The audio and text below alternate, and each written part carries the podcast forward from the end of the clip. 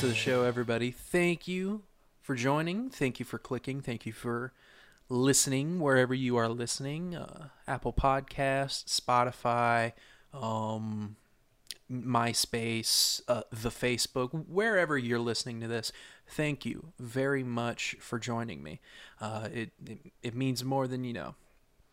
I hope everyone is having a wonderful Friday. I myself, I'm having a wonderful Friday so far. I woke up and I had a bowl of oatmeal. You can't get much better than that. I mean, look, uh, oatmeal always it, it always makes me feel energized and ready to start the day. And I mean, if I have too much for breakfast, I I feel sort of sort of fatigued and I feel sort of slowed down. I, I think one packet of oatmeal, like instant oatmeal, just throw some peanut butter in there, chia seed, you, you know, whatever you'd like. And then you're just energized and ready to start the day. Like I said, I mean, it's it's really phenomenal. I I haven't had a bowl of cereal like Frosted Flakes or any of that shit in like I don't even know. It it it'd have to be maybe three or four years. So I guess it's kind of one of those things that you fade out of when you when you get a little bit older. Um, but thank you again for joining me. And uh, today we're going to be talking about a couple of things. Um, uh, we're going to be talking about the Thursday night football game. We're going to be talking about some news coming out of the Big 12 football conference, the Big 12 college uh, football conference. I, I guess the whole entire athletic conference, but that's neither here nor there, I suppose. Um, something Deontay Wilder said, and zebras loose in Washington D.C. Uh, all that is coming up, but thank you. Um, I, I believe I said thank you for listening 15,000 times already, but really, it, it means a lot. This is the first episode of this podcast, and I really just, um, I, I'm really just excited to do this podcast and to uh, bring you guys some words of wisdom and on occasion say some really introspective shit that'll get you thinking.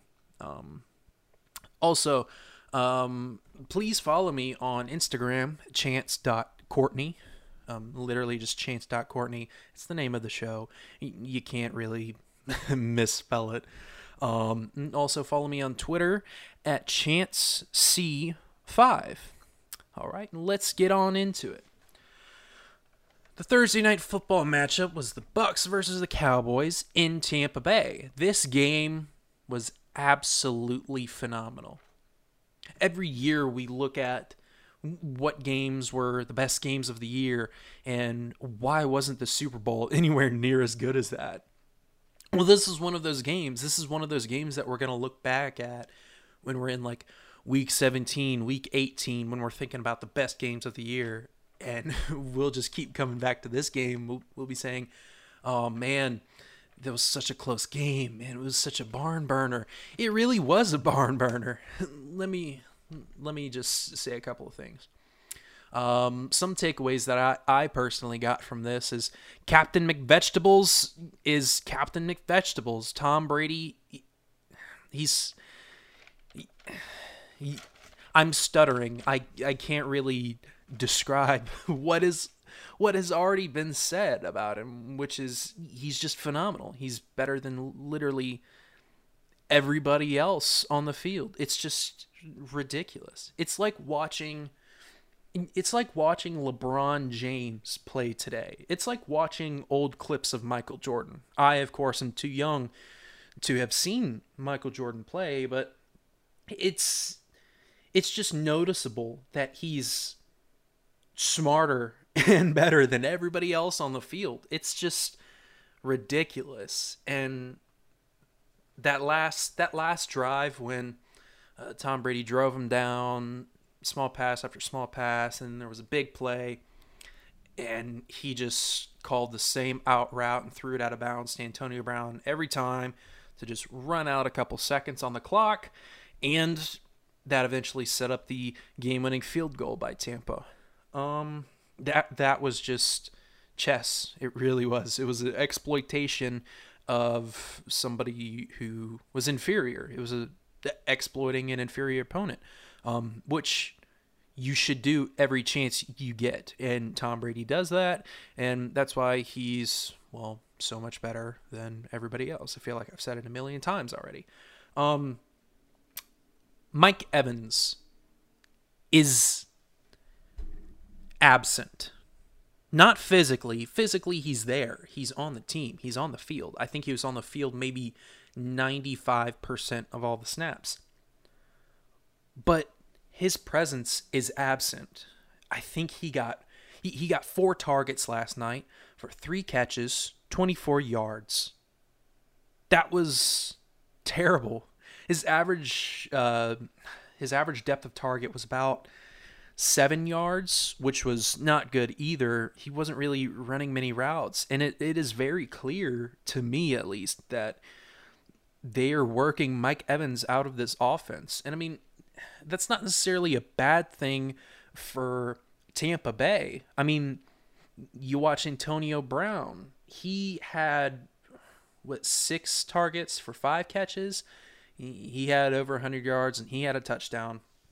He played phenomenal, but the big takeaway is Chris Godwin and Gronk are target hogs. They are going to be the guys in this offense. Antonio Brown, he's going to get his.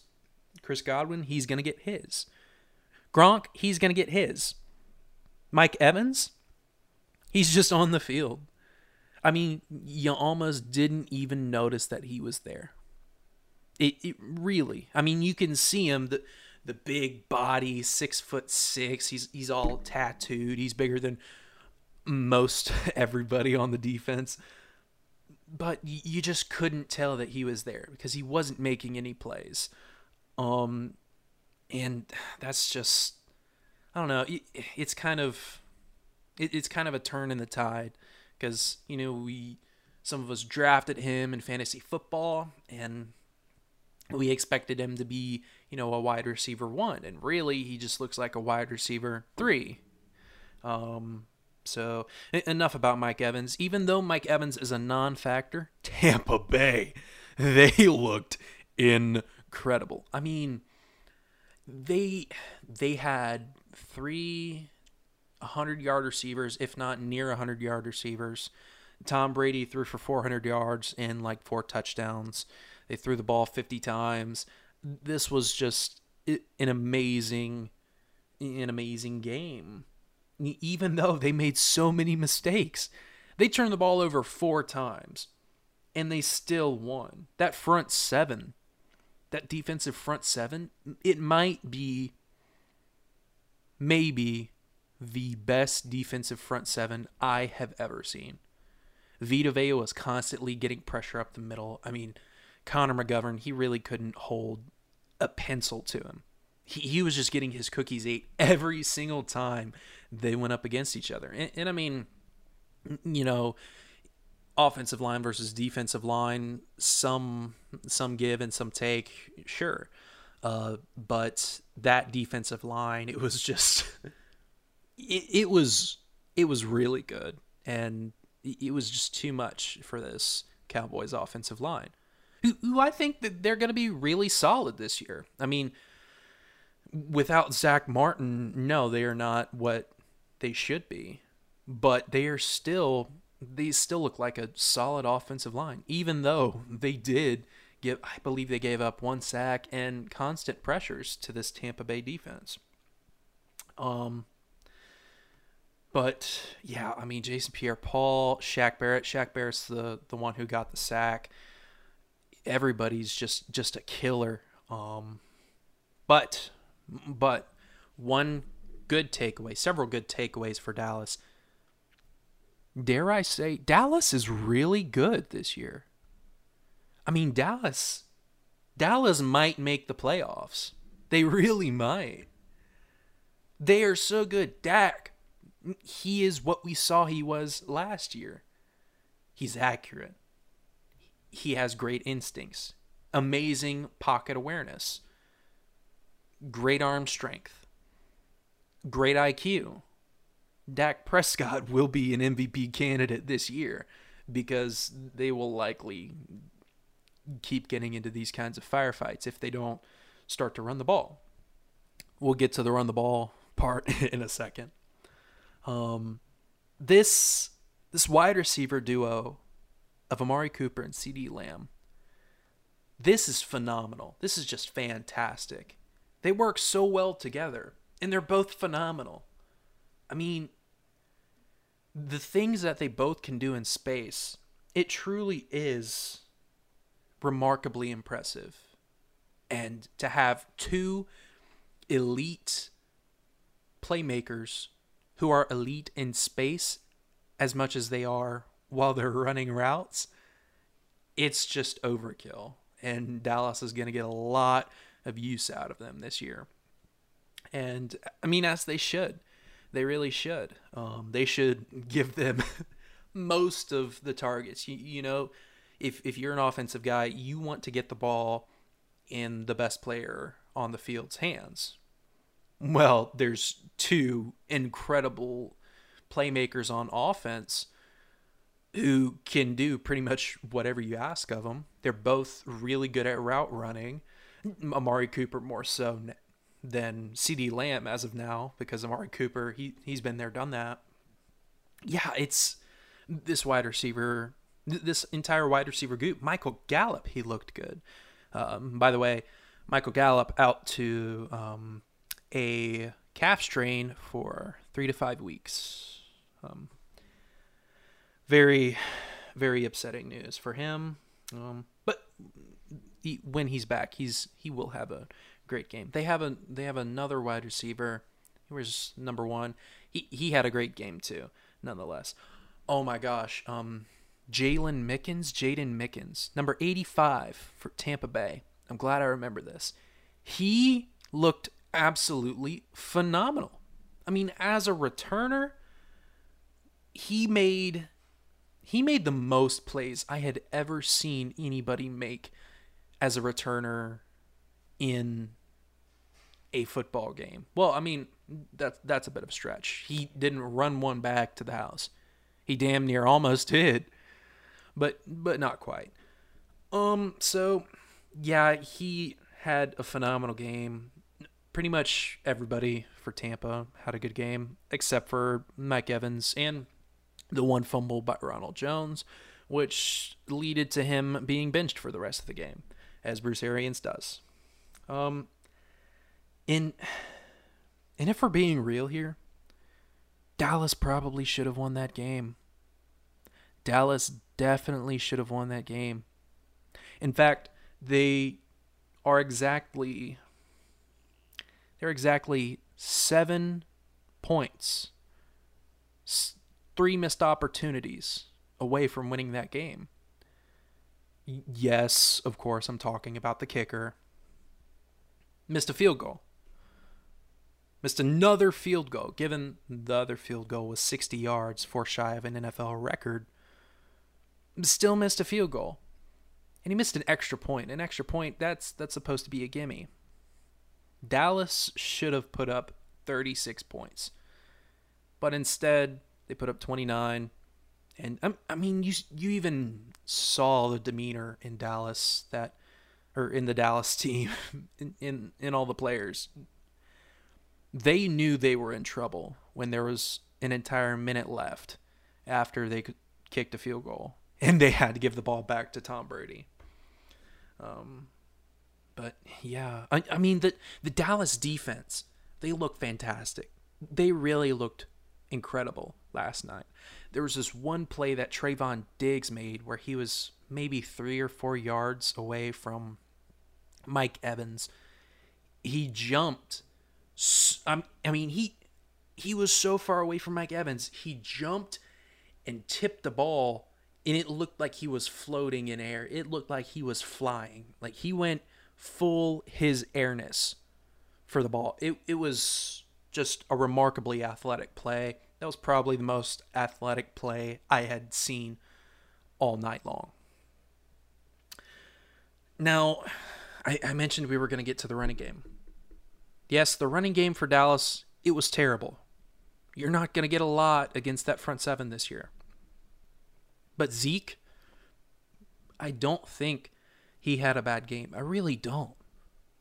Despite the statistics. Look, he, he was bad in the run game. Yes, they only ran the ball with him 10 times for, let's say you, 29 yards. Uh, two catches for six yards. Um, those aren't desirable numbers. But countless times, pretty much almost every single play, he was in pass protection. Zeke Elliott did a phenomenal job picking up blitzing linebackers, and that is one of the most important jobs the running back has.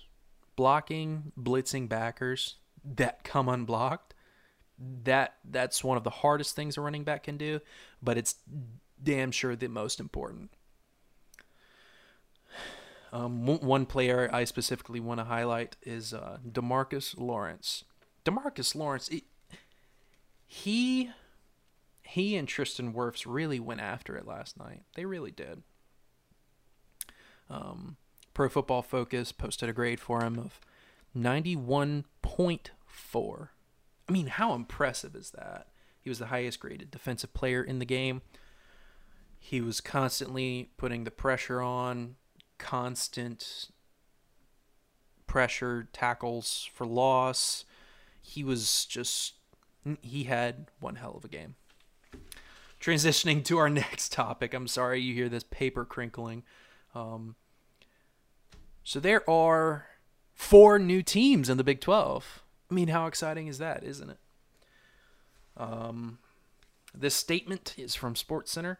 Uh, Friday, Big 12 chancellors and presidents voted to accept BYU, Cincinnati, Houston, and UCF into the Big 12. Not only that, it was approved unanimously, with all eight continuing schools voting for yes. This will begin in the year or in the season 2023 and 2024. Wow. I mean, this this news it, I think it, this is important because there will there will constantly be new contenders for the Big 12 championship every year. I mean, you look at Cincinnati and what they've been building over the past 5 years, it's just unprecedented. Oh, it's not unprecedented, but they've been building quite a program themselves. Houston as well. UCF they they've had some phenomenal years uh, in, in this these past five years. BYU, get this, BYU now has the largest stadium in Big 12 football and basketball. Their football stadium capacity is 63.7 thousand attendees, and their basketball stadium capacity is 18.9 thousand attendees. Iowa State football comes in second with a football stadium with 61.5 thousand, and Kansas basketball comes in second for the basketball stadiums at 16.3 thousand. Wow. okay. Um so so what does this mean? Well, with Oklahoma and Texas leaving for the SEC to claim their uh, yearly loss to Alabama or Florida or Georgia or LSU or Texas A&M. Um, this means the Big 12 will be a lot more volatile than it has in years past. You'll probably see Cincinnati win one year. You'll probably see OSU win one year. Maybe TCU and UCF will be in the championship game. There, I'll make a prediction. There won't be a back-to-back champion of the Big 12 for 20 years. I mean, it'll probably be really volatile for the next for for the foreseeable future, as as long as we're talking. Um, by the way, I was on Twitter earlier, and a lot of people are somewhat upset that Memphis got into the Big 12, or I, I, I can't even speak. A lot of people are upset that UCF got into the Big 12 over Memphis. And a lot of people think Memphis is being disregarded, cast away. But I I, I can see the argument. I have some some statistics ready for me. So over the past 5 years, here is Memphis record. 2016, they went 8 and 5 and they lost in the Boca Raton Bowl. Fucking Boca Raton Bowl. In 2017, they went 10 and 3, lost in the Liberty Bowl. 2018, they went 8 and 6 and they lost in the Birmingham Bowl. Oh my goodness. I just moved the mic with my hand. Oh, that was scary. In 2019, it was their best year. They went 12 and 2 and they lost in the Cotton Bowl. They still played in the Cotton Bowl. How impressive is that? And in 2020, last year, they won in the Montgomery Bowl and they went 8 and 3. Now, in the past 5 years, here's what UCF has done. 2016, they went 6 and 3 and they lost in the Auto Nation Bowl. I don't even know what that is. 2017, they won the Peach Bowl. They finished the year 13 and 0 and claimed a fake national championship. Um, the following year, they went 12 and 1 and they lost in the Fiesta Bowl.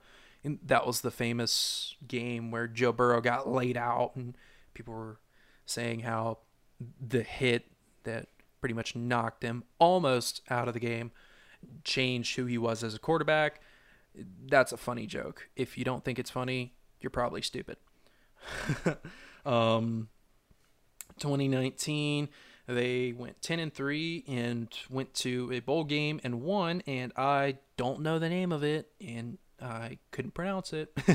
and in 2020, they went 6 and 4 and lost in the Boca Raton Bowl. So, Memphis, they're far less volatile they are far more consistent in terms of win totals. I mean, 8, 10, 8, 12, 8. And they started this year 1 0. I see the argument for Memphis, but I do not think they should be in the Big 12 over UCF. I think UCF has grown as a brand over the past few years, more so than Memphis has. And I think if I were, say, if I were the Big 12 and you had to make me choose over Memphis or UCF, I'd, I'd probably do the same. I'd probably pick UCF to let into the conference over Memphis because UCF's they've just been way more marketable over the past however many years. Um, ever since they won that fake national championship. Yes, I say fake because they didn't really win the national championship that year, and it is absolutely hilarious that they think they did. Um, I do think, however, Memphis should be in some conference. Like, put them, take Vandy out and put them in the SEC, or uh, take somebody out and put them in the ACC, or expand the conferences, even. Um, I think that would be very beneficial to everybody uh, because Memphis is a really, really good team. They've been producing incredible NFL talent over the past few years, and it's just phenomenal to see what they have done. All right.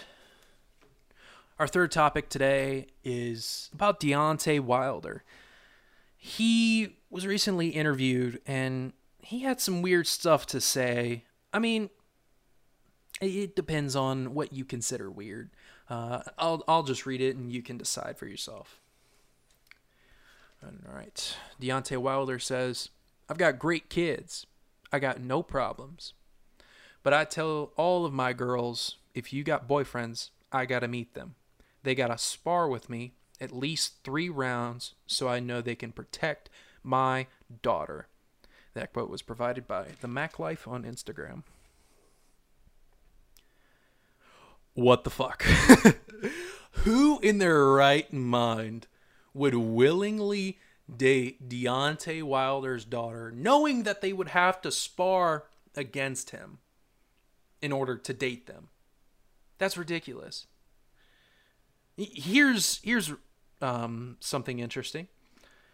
Deontay Wilder's professional boxing record is 42 wins, one loss, and one draw 42 wins. Oh, how did he get those 42 wins? Oh, here's how I got them. Um, 40 knockouts. He has 40 knockouts, 40 career knockouts.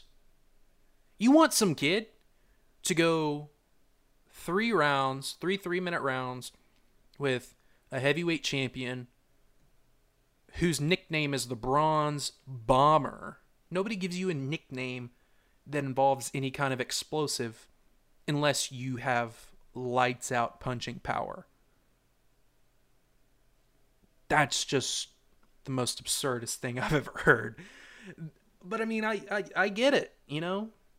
I get it, you know? Uh, if if I was Deontay Wilder, I would probably say the same thing. I'm not Deontay Wilder, though. I can't knock people out with one punch. I've never tried it, but I, I'm, I'm very confident that I can't just boot, boot, right hand, left hand, uppercut, send somebody to the shadow realm. Like, I'm not confident in my ability to do that.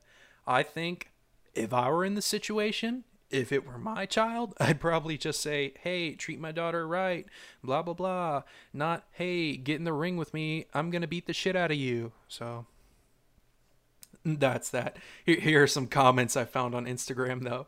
Uh, somebody said, daughter's going to be single, I guess. Very, very much so. and, and, and here was a jab at, uh, here, here was a jab at Deontay Wilder.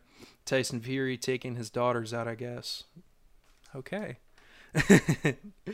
oh my gosh. Here's something really awesome about uh, Deontay Wilder. So Deontay Wilder started boxing in order to uh, provide for his family. Blah blah blah. We we all know the Deontay Wilder story, but it's incredible just how much money he's made. His total career earnings total seventy million dollars. Seventy. His total net worth for last year and the only numbers available for this year, um, forty-six million dollars. Forty-six million dollars. That's remarkable. I I would be on top of the world if it were me in that situation. I if I were him, probably retire from boxing. You know, I made my bag, started a couple companies, you know, everybody's got trusts. We're all good, but I I guess he really wants to make more money from this third fight with Tyson Fury. By the way, Wilder Fury rematch is on October 9th, so mark your calendars, everybody. okay, in our fourth and final topic of the day, um, is about something ridiculously strange. Something I can't quite describe as to how strange it is. Let me let me know what you think. So, a congresswoman by the name of Eleanor Holmes Norton issued a statement today denying responsi- responsibility for letting loose six zebras that have been on the run in the DC suburbs. Here's a quote. Here's the statement that she released. Local news has reported that the zebras were set loose last weekend on Saturday or Sunday, a period of time during which I was enjoying quiet time at my home with my family. My alibi is solid. what the fuck? First of all, nobody asked. Second, she definitely did that shit. What do you mean you have a solid alibi? Look, if you even have to issue a statement talking about how you didn't let loose these zebras, that means you did. I mean, it is what it is. I mean, you ever heard of who whoever smelt it dealt it? I mean, I know at least 73.5% of the people listening to this right now have farted before and blamed it on somebody else. I know that. That's a fact. I've done it. Somebody else has done it. Everybody's done that shit. Oh man. that is